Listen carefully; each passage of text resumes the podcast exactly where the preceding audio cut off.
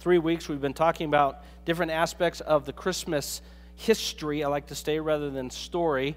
Uh, the first week, we talked about what? This was a long time ago. This is in November. Shepherds and angels, right. Uh, the second week, we talked about the Magi. And the last week, we talked about Mary and Joseph. So this week, we talk about Jesus. I mean, this is my favorite one. This is exciting.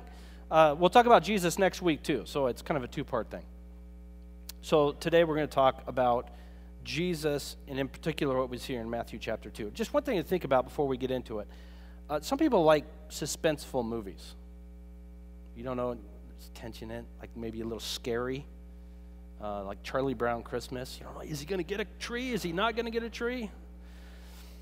Yeah, I mean, imagine a movie. Maybe some some friends are hiking through the woods. They've got big plans for the hike. They're going to hike through the woods, and they're got their packs on. They got their gear, and sunny day, and they're enjoying the time together and telling stories, and they're looking at the wildlife and the trees, and uh, they stop by a cool spring and get a drink of water. Nothing better than a, a drink of water from an ice cold spring in the mountains. I mean, am I right?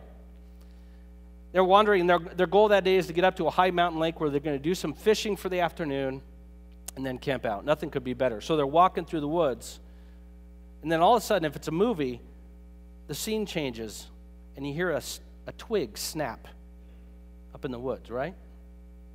Sasquatch? We don't know. And then right in the frame, it's just showing the, uh, right in the frame, just a big bear paw just steps onto the ground. And then it goes to commercial, generally, right? And then it builds all this suspense. Like, what's going to happen? Is the bear going to eat the hikers? Is it even a bear? Maybe it's a guy in a bear costume. We don't know. But there's all kinds of suspense that's built into it. Tension. At, at the beginning, it looked like everything it was just going to be a great walk, and, and now all of a sudden, now what could possibly happen? Matthew chapter 2, in the section where this is, this is exactly what Matthew is doing for us. The story and, and the narrative of Christ's birth up to this point is almost romantic. The virgin is with child. Angels have appeared to Joseph. Angels have appeared to uh, Zechariah. Angels have appeared to Mary. Mary is pregnant, and Mary, Mary's cousin visits her. And her baby, John the Baptist, jumps in his womb because he's so excited to be near the, the baby Jesus who was in Mary's womb. And it's just everything is, is happening. The shepherds visit and the magi visit, and it seems like everything's just hunky dory. And then all of a sudden, here in Matthew chapter 2, verse 13, there's a snap in the woods. We say, wait, not everything's not okay. This isn't going to be a romanticized tale of faith and victory that just is goes off without a hitch. Something is awry here. Matthew would have us understand. The title of today's message is very complicated, so you want to get a pencil out. The title of today's message is Jesus. That's the whole thing. Let's look at three ways in which uh, Matthew builds the tension on purpose to show us the redemptive work of Christ. Verses 13 through 15 Jesus lives our lives flawlessly. Jesus lives our lives flawlessly. Look with me again at the text. The angel appeared to Joseph and said, Listen, Herod wants to kill the baby. You need to flee from here to Egypt. Go there and escape. And this should a little bit rattle our cage because when Israel came out of Egypt, they were told one thing to do no matter what happens, no matter what happens, Israel, what are you to not do? Do not go back to Egypt. Uh, in fact, when Jeremiah was alive, he told the people because they were being invaded, and everybody said, We're all going to die. Let's get out of here. Let's go to Egypt. And Jeremiah said, If you flee from here to Egypt, war, disease, pestilence, it will follow you there. And that's precisely what happened. And so at first, this seems a little counterintuitive. They were told never to flee to Egypt. Why is Joseph being told to flee to Egypt with the baby Jesus and with Mary? Because this isn't a flight from harm, this is a flight to fulfill the work of God in the people of Israel that the people of Israel never accomplished. Because the prophet had said his people will come out of Israel. Do you remember the story of Israel coming out of Egypt?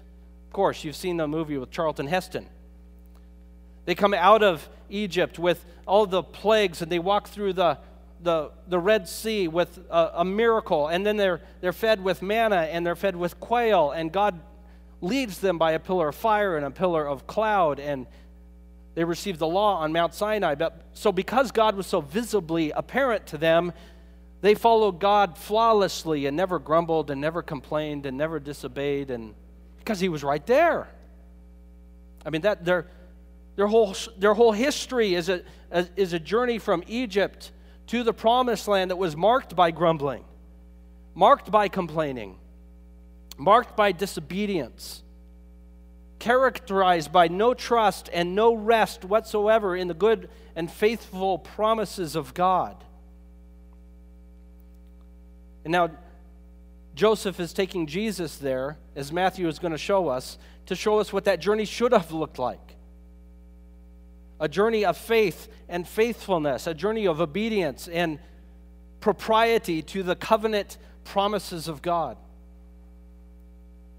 Later on in Jesus' life, he's going to be called into the wilderness for 40 days and 40 nights.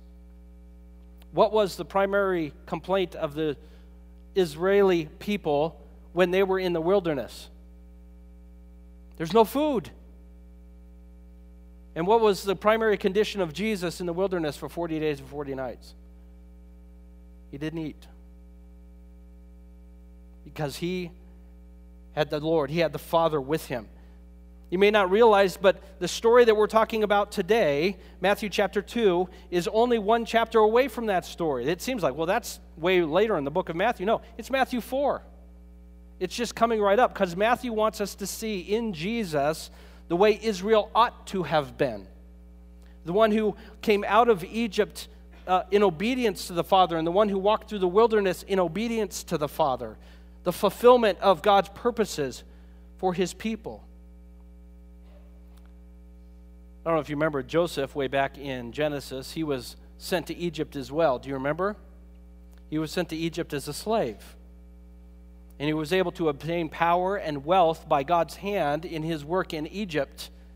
And so then God used foreign wealth to provide for the necessities of his people, similar to Christ, who the wealth of the Magi provided for their needs as they traveled to Egypt and lived out of any place where he could earn a living and anything, they, they provided. The, the parallels between Jesus coming out of G- Egypt and Israel coming out of Egypt are numerous.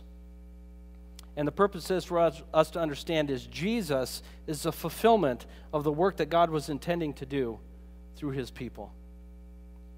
Jesus does the work uh, of being called by God perfectly and flawlessly. How often did Jesus make a mistake?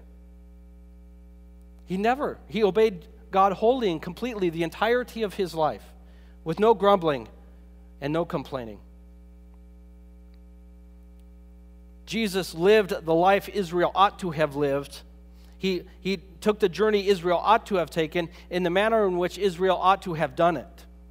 He fulfilled the purposes of Israel flawlessly. And, Jesus, and so God said this this is the end of verse 15. The Lord said, Out of Egypt I called my son. And that prophecy was intended, was written for the people of Israel. And Matthew is saying, But it's fulfilled and completed here by Christ himself. Well, how does this work? Let me try to illustrate how what we're talking about here if you're completely confused. If you're not, I am, so we're good. Anybody ever have an etch a sketch? Remember etch a sketch? Kids nowadays probably have one, but it's on an iPhone. It's like an etch a sketch app, which is completely counter to the whole point of the etch a sketch. Uh, my children go, I don't know where it showed up. I found an etch a sketch in the house. Can you have an etch a sketch in the room and not pick it up? I don't. So, anyway, I'm sitting there twisting knobs. I said I wanted to try and make a circle have you ever tried to make a circle with an etch a sketch? You have to close one eye. I discovered it's very, very difficult. So, what do you do when you start etch a sketching and you make a mistake? Hold it up over your head. It doesn't work if it's not over your head. Erase it. Okay. Okay, we'll do this again. What am I talking about here? See, what we think is, well, God had the etch a sketch out and he was using the people of Israel, and it got all messed up. It got the etch a sketch looked like you and I would do it, just a bunch of scribbles. A circle looked more like a, an amoeba. And so God, he took the etch a sketch out and shook it over his head and said, okay, I'll start over with Jesus. But here is what we have to understand on how Matthew is telling this story. That's not what happened. What God is doing is he is taking that completely screwed up etch a sketch, and now he's going to weave through it the history of Christ, the life of Christ, and when Jesus is done meandering through the broken history of Israel, you're going to go, Holy cow, it's a picture. So, what Jesus is doing is not redoing what ought to have been. He's taken all the brokenness of all of human history, and specifically the Israel, history of Israel, and through his life, he's going to bring it all to a purpose, and it's going to be a picture that God had always intended to draw. The glory of God revealed not uh, in spite of the brokenness of his people, but as a result of the brokenness of his people, it gives his son the most glory to redeem it. So Jesus writes a new ending to the story, and it turns out to be better than anybody could have possibly imagined. Why do I say this? He lives a, a perfect life, and he connects all of the dots that we could never have possibly connected, and the end result is not error, but the beauty of God's glor- glorified work done in Jesus. Here's the point if Jesus wasn't going to use all of human history and, and bring it to something beautiful, to bring him great glory, here's what he ought to have done. And this will rattle your cage, but I want you to think about it. Why didn't he die in heaven? Why do you have to come here and do it? The accommodations are nicer in heaven. I mean, if he was just erasing history and starting over, there was no need for him to come here. He could have been born in, in, in the hospital in heaven if they have such a thing. They don't and then and then he could just he could just die there. He wouldn't have to go through all the trials and tribulations. But see the point is he had to come here because he had to connect all the dots of the history that god's been writing through all of time. He had to take all the brokenness all the disobedience all the shameful deeds all the lack of faith all the distrust. And jesus had to take through his perfect life life tie all of those things together so it becomes a perfect picture of the plan of god. And he had to come here to do it God hasn't given up on us. He hasn't given on, up on this world He created. He hasn't given up on His people. Jesus going into Egypt and returning out of Egypt to fulfill the purposes of God says this, and this is to boil it all down to one idea. God says this You cannot ruin what I am doing. Listen, you might want to write that one down. You cannot ruin what I am doing. I mean, think about your own journey in faith with the Lord. How many times have you said, There's no coming back from this one? There is no way that I am coming back from this one. Or, I hope I can keep this a secret so nobody finds out because then there will be no coming back from this one.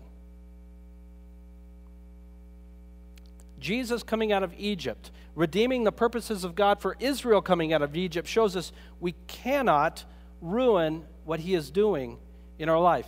Every instance of disobedience, every instance of a lack of faith, every time that we grumbled and complained and we didn't rest and we were full of anxiety and fear and sin, He's going to take all of that, tie it all together with the work of Christ, paid for on Calvary, empowered by the resurrection, and reveal it to us at the end of time, and we'll go, Holy cow, you were doing that? I thought I was messing your thing up. He's going, No way. I took care of it. It's not going to be like in the middle, there's like a good part, and then there's the rest what we did, you know? He's going to take all of our life and he's going to bring himself the most glory through it. You can't ruin what God is doing in your life. I'm not challenging you to try. Hear me. Some of you said, can't remember what he's doing. Challenge accepted. But I think there's a point here to understand what we see Jesus in doing through the people of Israel. I mean, look at all of the Old Testament. You, have you ever read the Old Testament and said, what were they thinking? And you realize the Old Testament in Christ, he said, that's none of that's wasted. None of that's wasted. Every second and every moment, I'm going to redeem into my purpose to reveal who I am and the glories of my kingdom. Jesus lives our life in us flawlessly. We cannot ruin what he is doing in our life. I know we all do this, but I should, I'm just going to say it because I do it too, so that way you don't think I'm just being an accusatory. The, there's no room, or there ought not to be any room in the Christian vocabulary for this phrase if only I hadn't. If only I would have. Through the course of your life, have we said that a few times? Jesus, in, in, in Christ, there's no need for the if onlys because Jesus takes all of the if onlys and turns, turns them into done, completed, glory to the Father, redeemed by the cross. Jesus lives our life flawlessly. You can't ruin what he is doing. Just as Israel couldn't ruin the purposes of God in coming out of Egypt, Jesus uses that and redeems it and the redemptive plan of God comes out of Egypt himself. Out of Egypt, I have called my son. Jesus lives our life flawlessly. Second, verses 16 through 18. Jesus renders powerless the enemy we empowered. Jesus renders powerless the enemy we empowered. So the Magi had snuck out of town without telling Herod where Jesus was, but Herod had figured out that he was somewhere in the region of Bethlehem, and so he made an order everyone, all the boys two years and younger, ought to be killed. There's no other place in history where this is recorded, so there's no historical books outside of the Bible where you can find this occasion. And the main reason is because Bethlehem wasn't a huge town, even the vicinity around it, it was a small town. Yeah, six, 12, maybe 20 boys would have been slaughtered how do you say this without sounding cold? It's an awful occurrence, but it wouldn't have made the national media. It, Rome killing 20 people, they, they call that a Tuesday in the Roman world. This is what Rome did. So it's not surprising that there's uh, no other historical record of it. But we look at this story, and what we see is the, the fingerprints of the devil all over it. Satan has been using this particular agenda item through all of human history. Adam and Eve fall in the garden, succumbing to the deceptions of the devil and the, and the desires of their own corrupt hearts, and they murder all of humankind. And then they have two children, and one of them murders one of them. And it starts, and it never ends the devil uses throughout all of human history, uh, especially in the Old Testament, crimes against the innocent and the impoverished and the most vulnerable. From Pharaoh calling for all the Jew- uh, Jewish babies to be cast into the Nile, to Israel in the promised land sacrificing their babies to the god Moloch. This is the primary goal of the devil kill the babies. Why? So the Redeemer cannot be born. Referring back to Genesis 3:15, after the fall, God says this regarding the enmity between the serpent and her seed. He says, "He, the seed, the son of Eve, will crush his head, but what will the serpent do? He will bruise his heel." The, the enemy spends all of the Old Testament seeking to destroy the redemptive work of God through the seed of, of Adam and Eve, and then through Abraham, and through all, throughout all of history. The devil is working hard throughout the Old Testament to derail the plan of God to bring Jesus here. You ever wondered why it seems like every story you read in the Old Testament, someone's barren? You ever notice that? It seems like every other page somebody can't have a baby. And it's a tragedy. It, it's terrible, the heartache and pain that that brings. But nonetheless, the, the devil is not able to stop the woman from having the son Jesus. And his head will be crushed. He could not stop the plan of God to bring the son to bear. Why does the enemy have this power to cause so much pain and heartache, to try and destroy the redemptive line of Christ? Who gave him that authority? This is what's hard to take. when God created heaven and earth, then he created Adam and Eve, mankind. And what did he say to us? He said, I give you what? Dominion. I want you to order my creation, have dominion over it, order it, name the animals, uh, bring it. Uh, I have made it good. Now I want you to make it even better.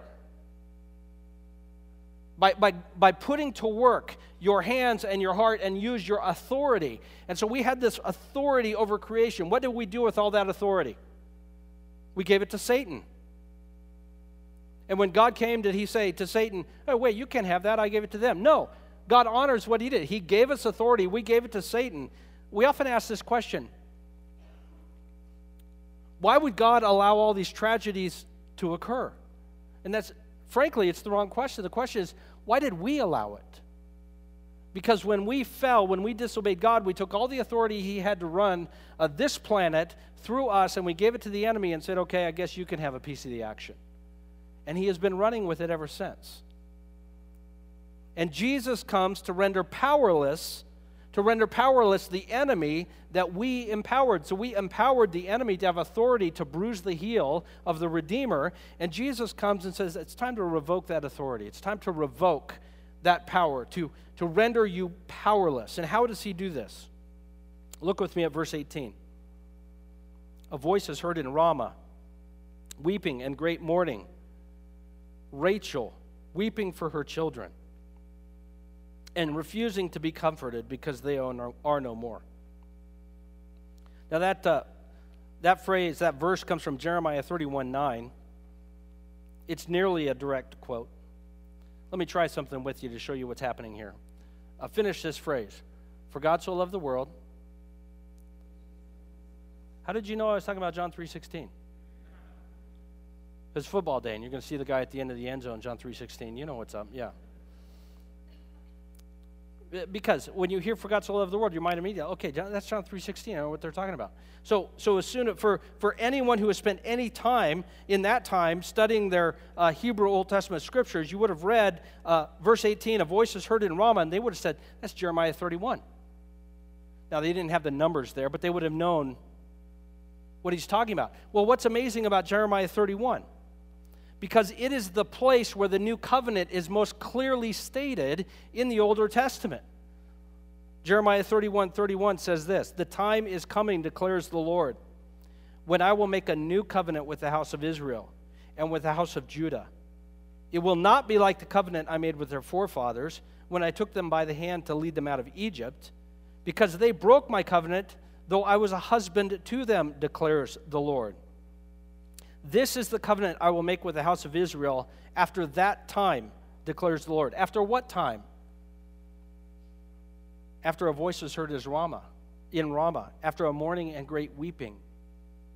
Rachel weeping for her children. He says, After this time, I will put my law in their minds. I'll write it on their hearts. I will be their God, and they will be my people. No longer will a man teach his neighbor or a man his brother, saying, Know the Lord, because they will all know me from the least of them to the greatest. I will forgive their wickedness. I'll remember their sins no more. So, what, what Matthew is saying here, because when, when a writer in the New Testament quotes from the Old Testament, he assumes that we know the context. He's saying, What you understand, folks, the new covenant is about to happen. What's happening in Bethlehem is the most clear sign we can understand. The, the new covenant of Jeremiah 31, where everyone will know God as an individual and his law will be written on our hearts, it's happening. It's occurring. The wailing of Bethlehem is a sure sign that our hope is so near, Matthew is trying to challenge us with. He wants us to understand this is, this is a sign, this is an understanding that now that this weeping has occurred, the new covenant is about to break forth through the work of Jesus Christ. Matthew doesn't shy away from this theme. In Matthew 24, he talks about the end of the world. And he says this in verse 7 of Matthew 24.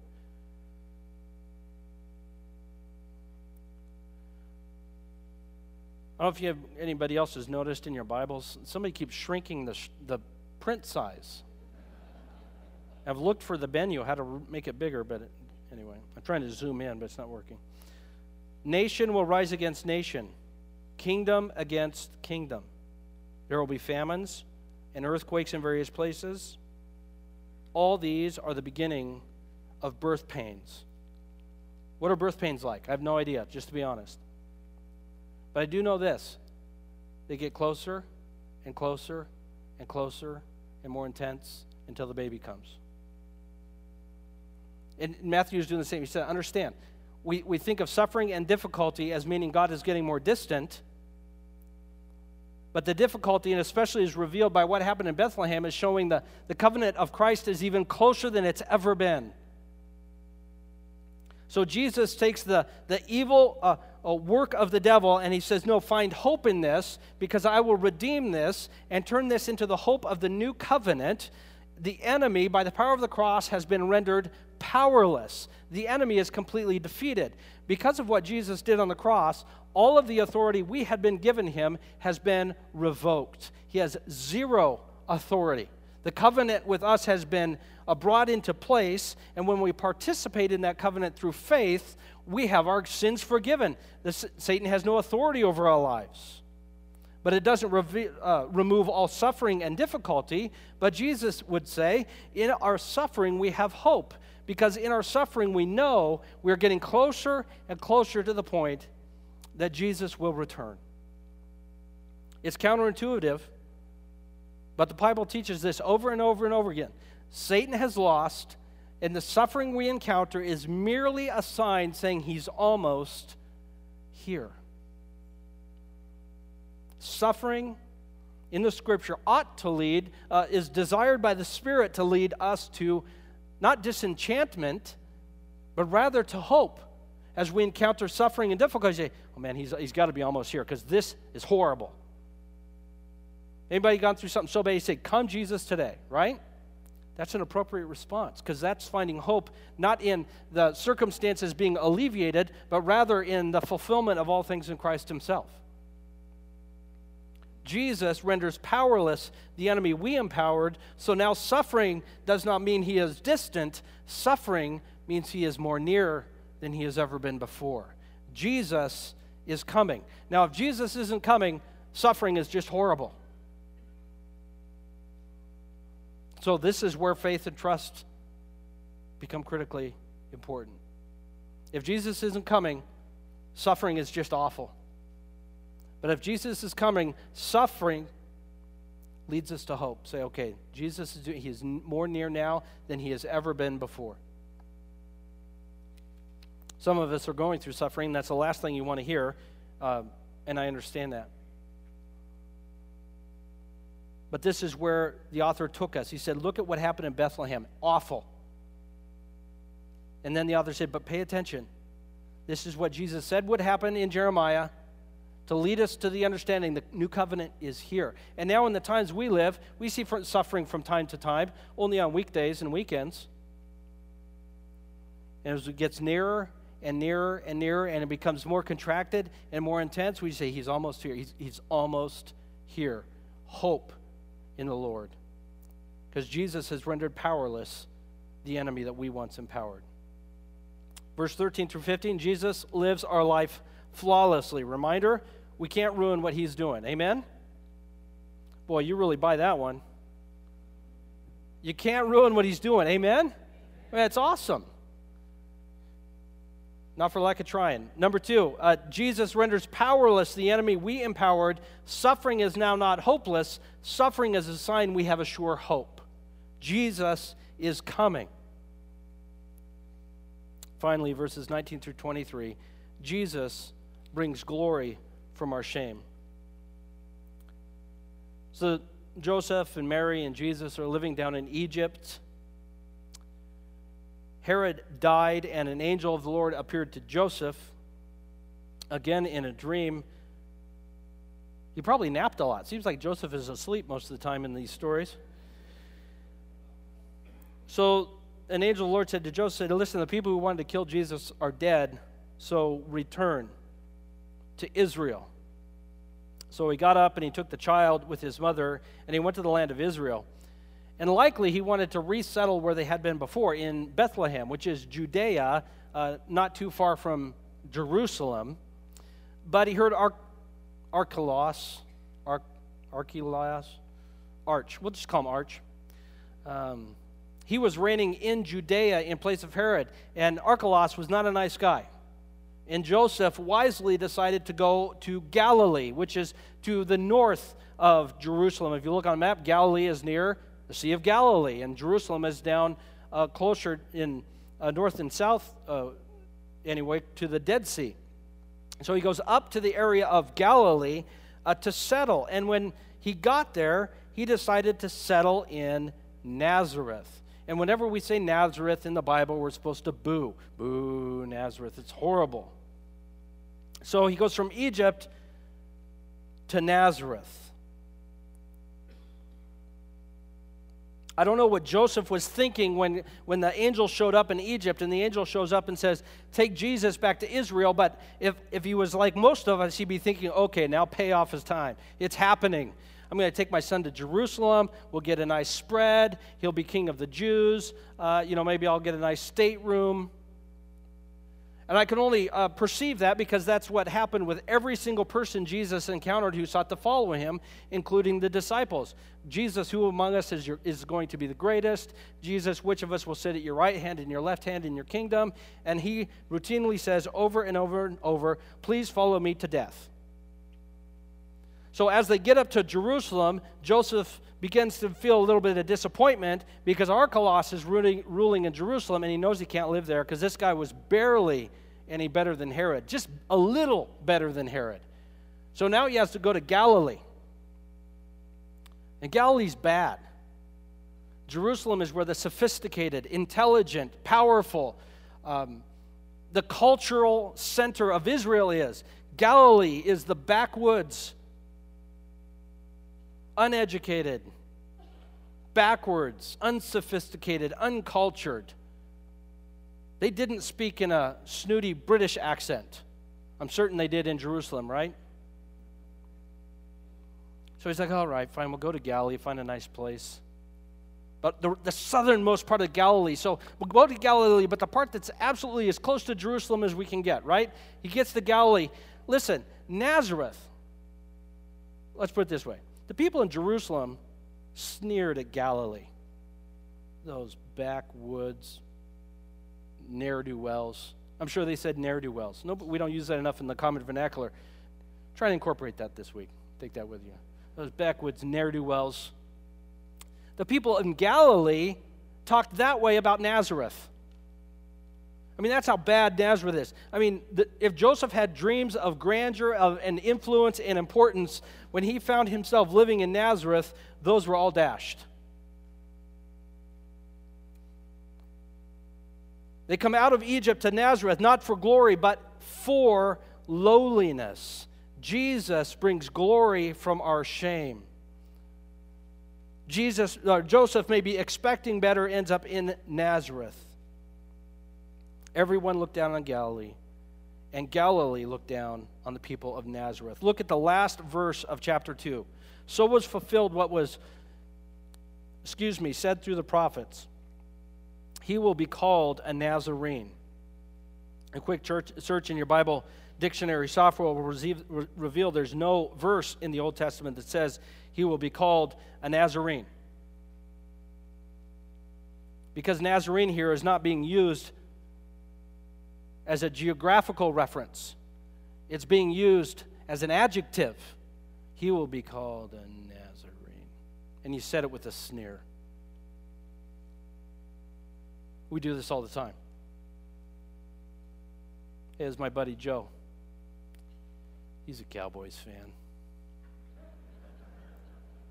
Can you believe they won 11 games in a row? It's unbelievable. Why, oh Lord? Do the evil prosper.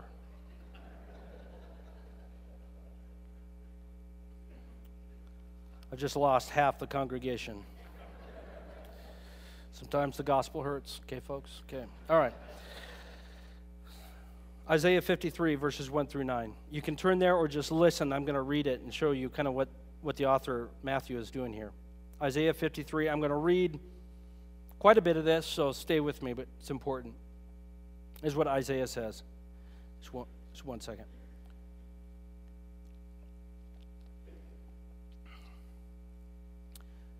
Who has believed our message, and to whom has the arm of the Lord been revealed? He grew up before him like a tender shoot, and like a root out of dry ground. Listen, he had no beauty or majesty to attract us to him, nothing in his appearance that we would desire him. Verse 3 He was despised and rejected by men, a man of sorrows and familiar with suffering, like one from whom men hide their faces. He was a Nazarene. He was despised, and we esteemed him not. Surely he took up our infirmities and he carried our sorrows. Yet we considered him a Nazarene, stricken by God, smitten by him, and afflicted. But he was pierced for our transgressions, he was crushed for our iniquities. The punishment that brought us peace was upon him, and by his wounds we are healed. We all, like sheep, have gone astray. Each of us have turned to our own way, and the Lord has laid on him the iniquity of us all. He was oppressed and afflicted, yet he didn't open his mouth.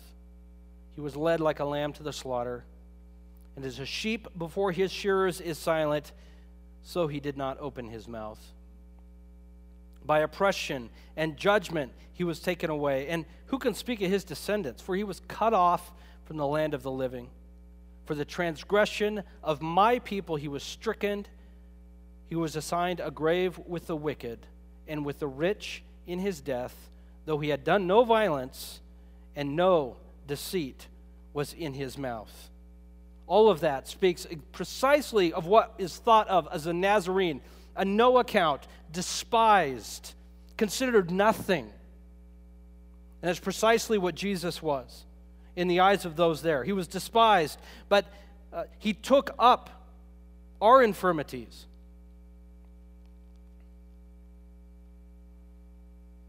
Jesus' intention was to take the, the shame of, of what it means to be lowly and despised and a, and a nothing and to reveal his glory in it. To take the lowliness of, of the Nazarene and have his glory revealed as the Nazarene sacrificed and raised again. The loneliness of the people of Israel are revealed in the power of God in Christ the loneliness of all of those who were humiliated and shamed. There's a big difference between guilt and shame. Guilt says, I feel bad about something I've done. Shame says, I feel bad about who I am.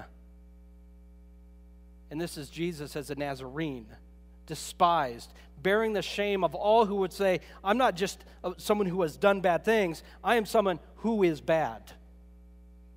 And Jesus, in his life as the Nazarene and walking in our stead, he says, Not one of our sorrows will be wasted.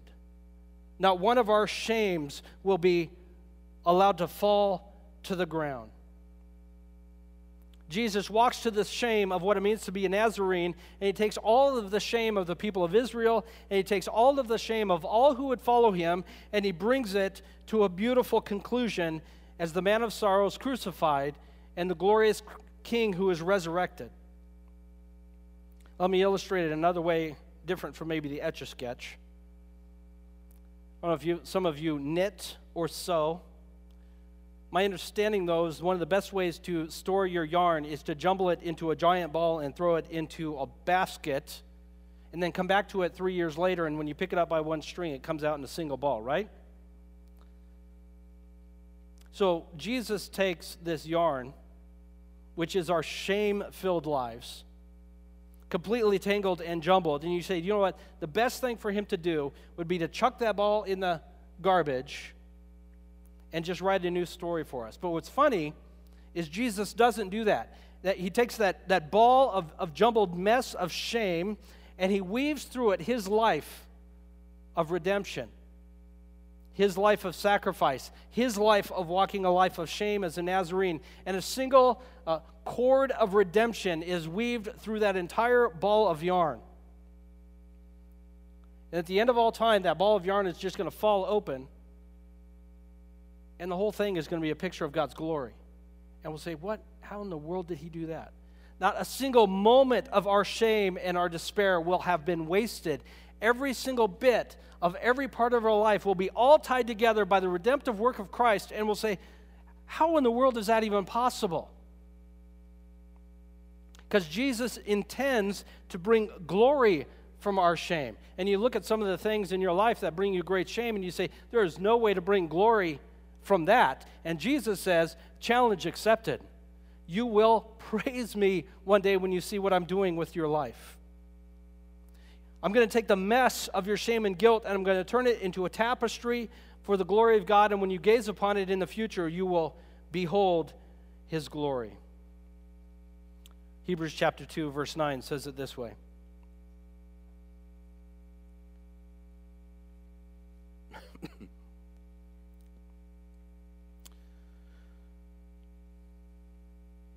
Jesus, who was made a little lower than the angels, now crowned with glory and honor because he suffered death, so that by the grace of God he might taste death for everyone. In bringing many sons to glory, it was fitting that God, for whom and through whom everything exists, should make the author of their salvation perfect through suffering. Both the one who makes men holy and those who are made holy are of the same family. So Jesus, not ashamed to call us brothers, he says this I will declare your name to my brothers in the presence of the congregation. I will sing your praises. And again, he says this I will put my trust in him. Here I am, and the children God has given me. So Jesus come and, and walks the life of a Nazarene, lower than the angels, a life of shame he dies and, and redeems all of our sin, all of our guilt, all of our shame, raises us from the dead, and one day he will stand in the presence of God and take all of that shame and all of that guilt and say, These are my people. God, look what you did through me in them. He will stand in the presence of God and call our names and say, I am not ashamed to call you brothers. I walked a life of shame so that your shame is redeemed, and I experience no shame in saying, Come into my Father's house. Look at the tapestry I have created with you. The fact of the matter is this about the life of Christ and his life in us his glory is most profound in our lowliness. His glory is made most profound in his lowliness, and his glory is most profound in our loneliness. Did I say loneliness? Lowliness, is what I mean. His glory is made most profound, most beautiful in our lowliness. Uh, think of it this way What if we were almost perfect? What if we were almost perfect? In fact, we were so almost perfect, he didn't really have to die. He just had to have a really bad day. I mean, how much glory does he receive for that?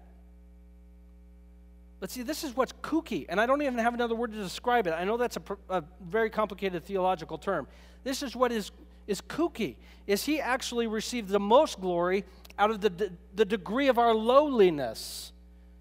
But for some reason, we spend the rest of our lives trying to not be lowly, trying to earn God's favor, impress the people around us. Maybe I, I need God just to make up the difference. And Jesus' intention is to bring himself the most glory from this the degree of our lowliness.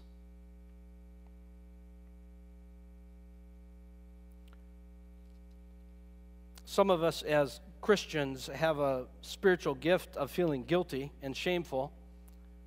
It's a spiritual gift of regret. I'm being facetious, there isn't one, but we're good at it. It's hard to tell some days if we're better at it than the Catholics. I think it's neck and neck at this point, isn't it? But we, we sometimes predicate the entirety of our Christian lives, the, the entirety of our Christian devotion and our faith and our duty on the avoidance of guilt and shame or re, uh, repaying God back for bad things we've done to overcome guilt and shame. And Jesus is basically saying here by taking the name Nazarene, I am going to bring great glory to myself through my own shame, and by carrying your shame into glory. And, and really, what he's saying is, how do you bring greatest glory to God? By coming to terms with the reality of your guilt and shame and your lowliness. It's not trying to measure up, but it's understanding that the gospel redeemed us from where we actually are, which is lowly. It is a good thing to have the Spirit of God reveal the brokenness of our hearts. I, you can't imagine doing this, but imagine this that God makes known to you some really awful sin. I mean, not as bad as rooting for the Cowboys, but something really bad. I'm sorry for the half of you that I'm offending. I mean, a lot of times when we discover something really bad about our sin, and usually we already know about it, we just don't want anybody else to. Uh, so when I use, when I mean we discover something b- bad about ourselves, it usually means our friend found out, and so now we're like low. And so now, okay, how long do I need to spend in this low, mopey position to pay God back for how bad I've been? Now, this is what we learn from the Bible Jesus loves the massive comeback. And so if you're down 50 nothing, he's like, all right, good. I to score 51 points and knock this out of the park. And then we discover something horrible about ourselves. And, and Jesus finds out we're not down 50 to nothing. We're down 1,000 to nothing. He goes, I'm going to score 1,001 points and I'll receive all the more glory. See, when, we re, when, when sin is revealed to us, we think now Jesus' hands are, are bound and he can't use us. And he goes, Are you kidding me? Now I get to have my glory revealed even more so in you. I, I, I would say it this way it, it should bring great delight to our eyes to bring to God and say, God, I have, I need your glory to show up again because look how bad it is. And Jesus will redeem it, and He's going to tie it all into this beautiful tapestry and say, I will use your brokenness for my greatest glory. Jesus lives our life flawlessly. You can't ruin what He's doing. Jesus renders powerless the enemy we empowered. And so suffering doesn't bring despair, suffering brings hope. Jesus brings glory from our shame. And so, therefore, in Him, we can do something crazy. We can rest and say, God and I are cool. We're good. No, we're good. We're square. I can rest.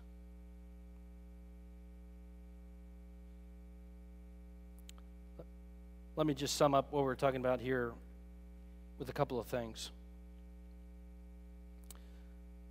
Jesus did something interesting in coming here and being born here and becoming a man here is Jesus is seeking to redeem us here.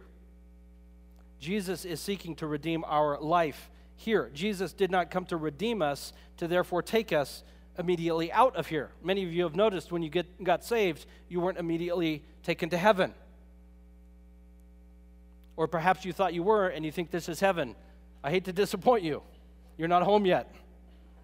Jesus intended, his work of redemption is intended to redeem our life here versus him redeeming our life and immediately taking us to glory and saying this is some kind of holding pattern.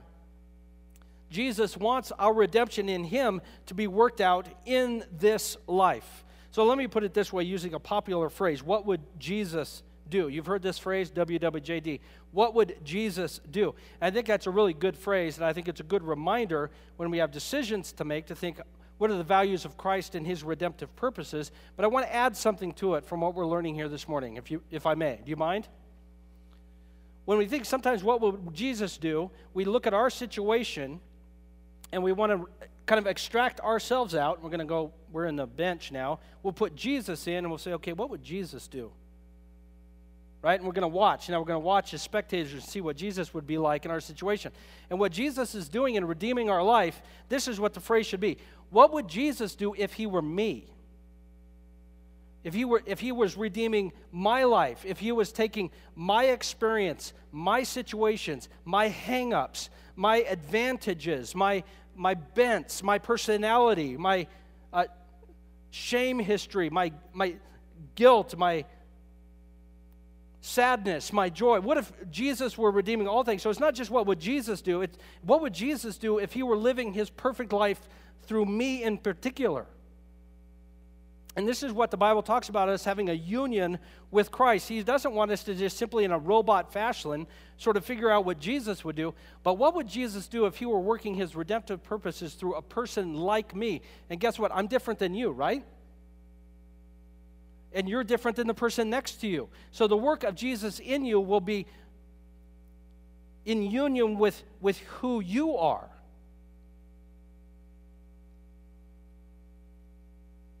And so we start thinking, well, what would happen? What would my life look like? Not if I was just merely asking, what is Jesus up to? But what does my life look like if I am redeemed by Christ to do his work? What would Jesus do if he were in my shoes and he had my bents and my advantages and hangups and personality? Well, this is what I was talking before at the, at the beginning about a, a great suspense movie. Because now all of a sudden you say, well, well how's he going to do that? Well, how could Jesus use somebody like me to do his redemptive work in a broken world through a broken person? How could he possibly do that? When, when I say Jesus wants to save the world through you, does that create any tension in you? Like maybe you don't think you can handle it? If it doesn't, you're amazing. When I hear Jesus wants to save the world through me, I say, you know, uh, you might want to pick somebody else. How is he going to do that? Three, three ways he's going to do that. Number one, you got to understand you can't ruin what he is doing in your life. You understand? You do not have the power to ruin what God is doing in your life. If you could ruin what Jesus was doing in your life, who are you? That would make you God. I just want to let you in on a little secret. You're not God. You cannot ruin what Jesus is going to do. I'm not saying you will like what Jesus is going to do but you cannot mess it up. Because you cannot take away from the glory of Christ raised from the dead. Not possible. Israel couldn't do it. You can't do it. Think about it this way Has anybody ever read the Old Testament? It comes just before Matthew. There's a whole section of your Bible back there. Uh, have you noticed that it didn't go well? Remember that one part when they did something right? Me either. And we tend to think that the, the history of Israel was this downward trajectory. And no, it was never up. The only time that it was an upward trajectory when God showed himself faithful to David and Solomon. And even then, it was a little squirrely, wasn't it? So look at all of the sin history of Israel in the Old Testament, up to and including child sacrifice. Were they able to derail the plans of God to send Jesus to die on the cross? No, that's pretty impressive. I mean, they were trying to derail it on purpose and they couldn't stop it. So, do we think we can stop the plan of God in our life because we think we're lousy Christians? I can be honest, that's a silly notion on our part.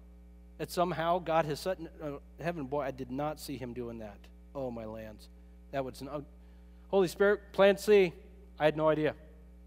He doesn't do that. We cannot derail, we cannot ruin what God is doing in our life. If Israel couldn't prevent Jesus from showing up in Bethlehem, we cannot prevent the work of Christ in our life. How is Jesus going to work out his work in us? He will make his hope known to us through difficulty and suffering. He will not bring suffering because he is displeased. He will bring suffering to our lives because he wants our hope to be renewed in him. It's counterintuitive, but it's true. He is coming and he is coming soon, and the birth pains are going to get birth pains are going to get closer and more intense, and the suffering is to generate in us great hope. He's almost here. And if your knee jerk reaction when suffering hits you upside the head is not to say, Praise Jesus for more hope, welcome to the human race, but ask Him for the hope anyway. Jesus, this is great suffering. I don't understand it. It's lame. If you don't know how to pray through suffering, open the book of Psalms. There's lots of really good ones in there on how to pray through suffering. God, I need your hope because I know this suffering needs to generate hope in me. Show me your faithfulness.